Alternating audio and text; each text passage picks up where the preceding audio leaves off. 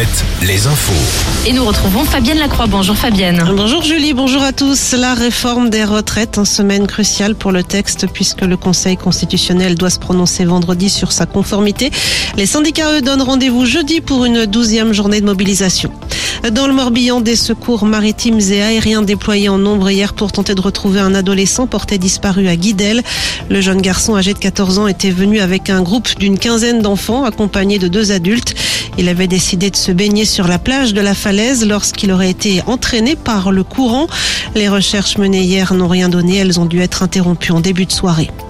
À Marseille, le bilan de l'effondrement d'un immeuble ce week-end en centre-ville s'alourdit avec la découverte ce matin d'un 3e corps sous les décombres. Selon le dernier bilan du parquet, 5 personnes seraient encore ensevelies sous les gravats.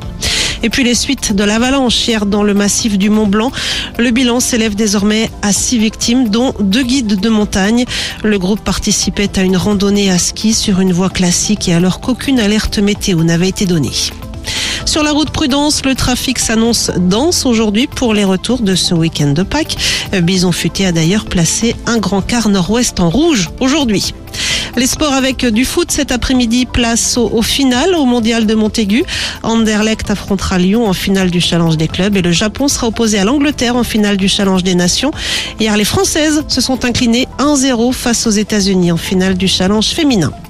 Et puis il y a du volley également ce soir, 2e manche des quarts de finale des playoffs pour Tours, Saint-Nazaire et Nantes. Les Tourangeaux et les Nantais qui ont remporté la première manche ce week-end, contrairement aux Nazériens qui ont été battus par Chaumont. Tout de suite la météo.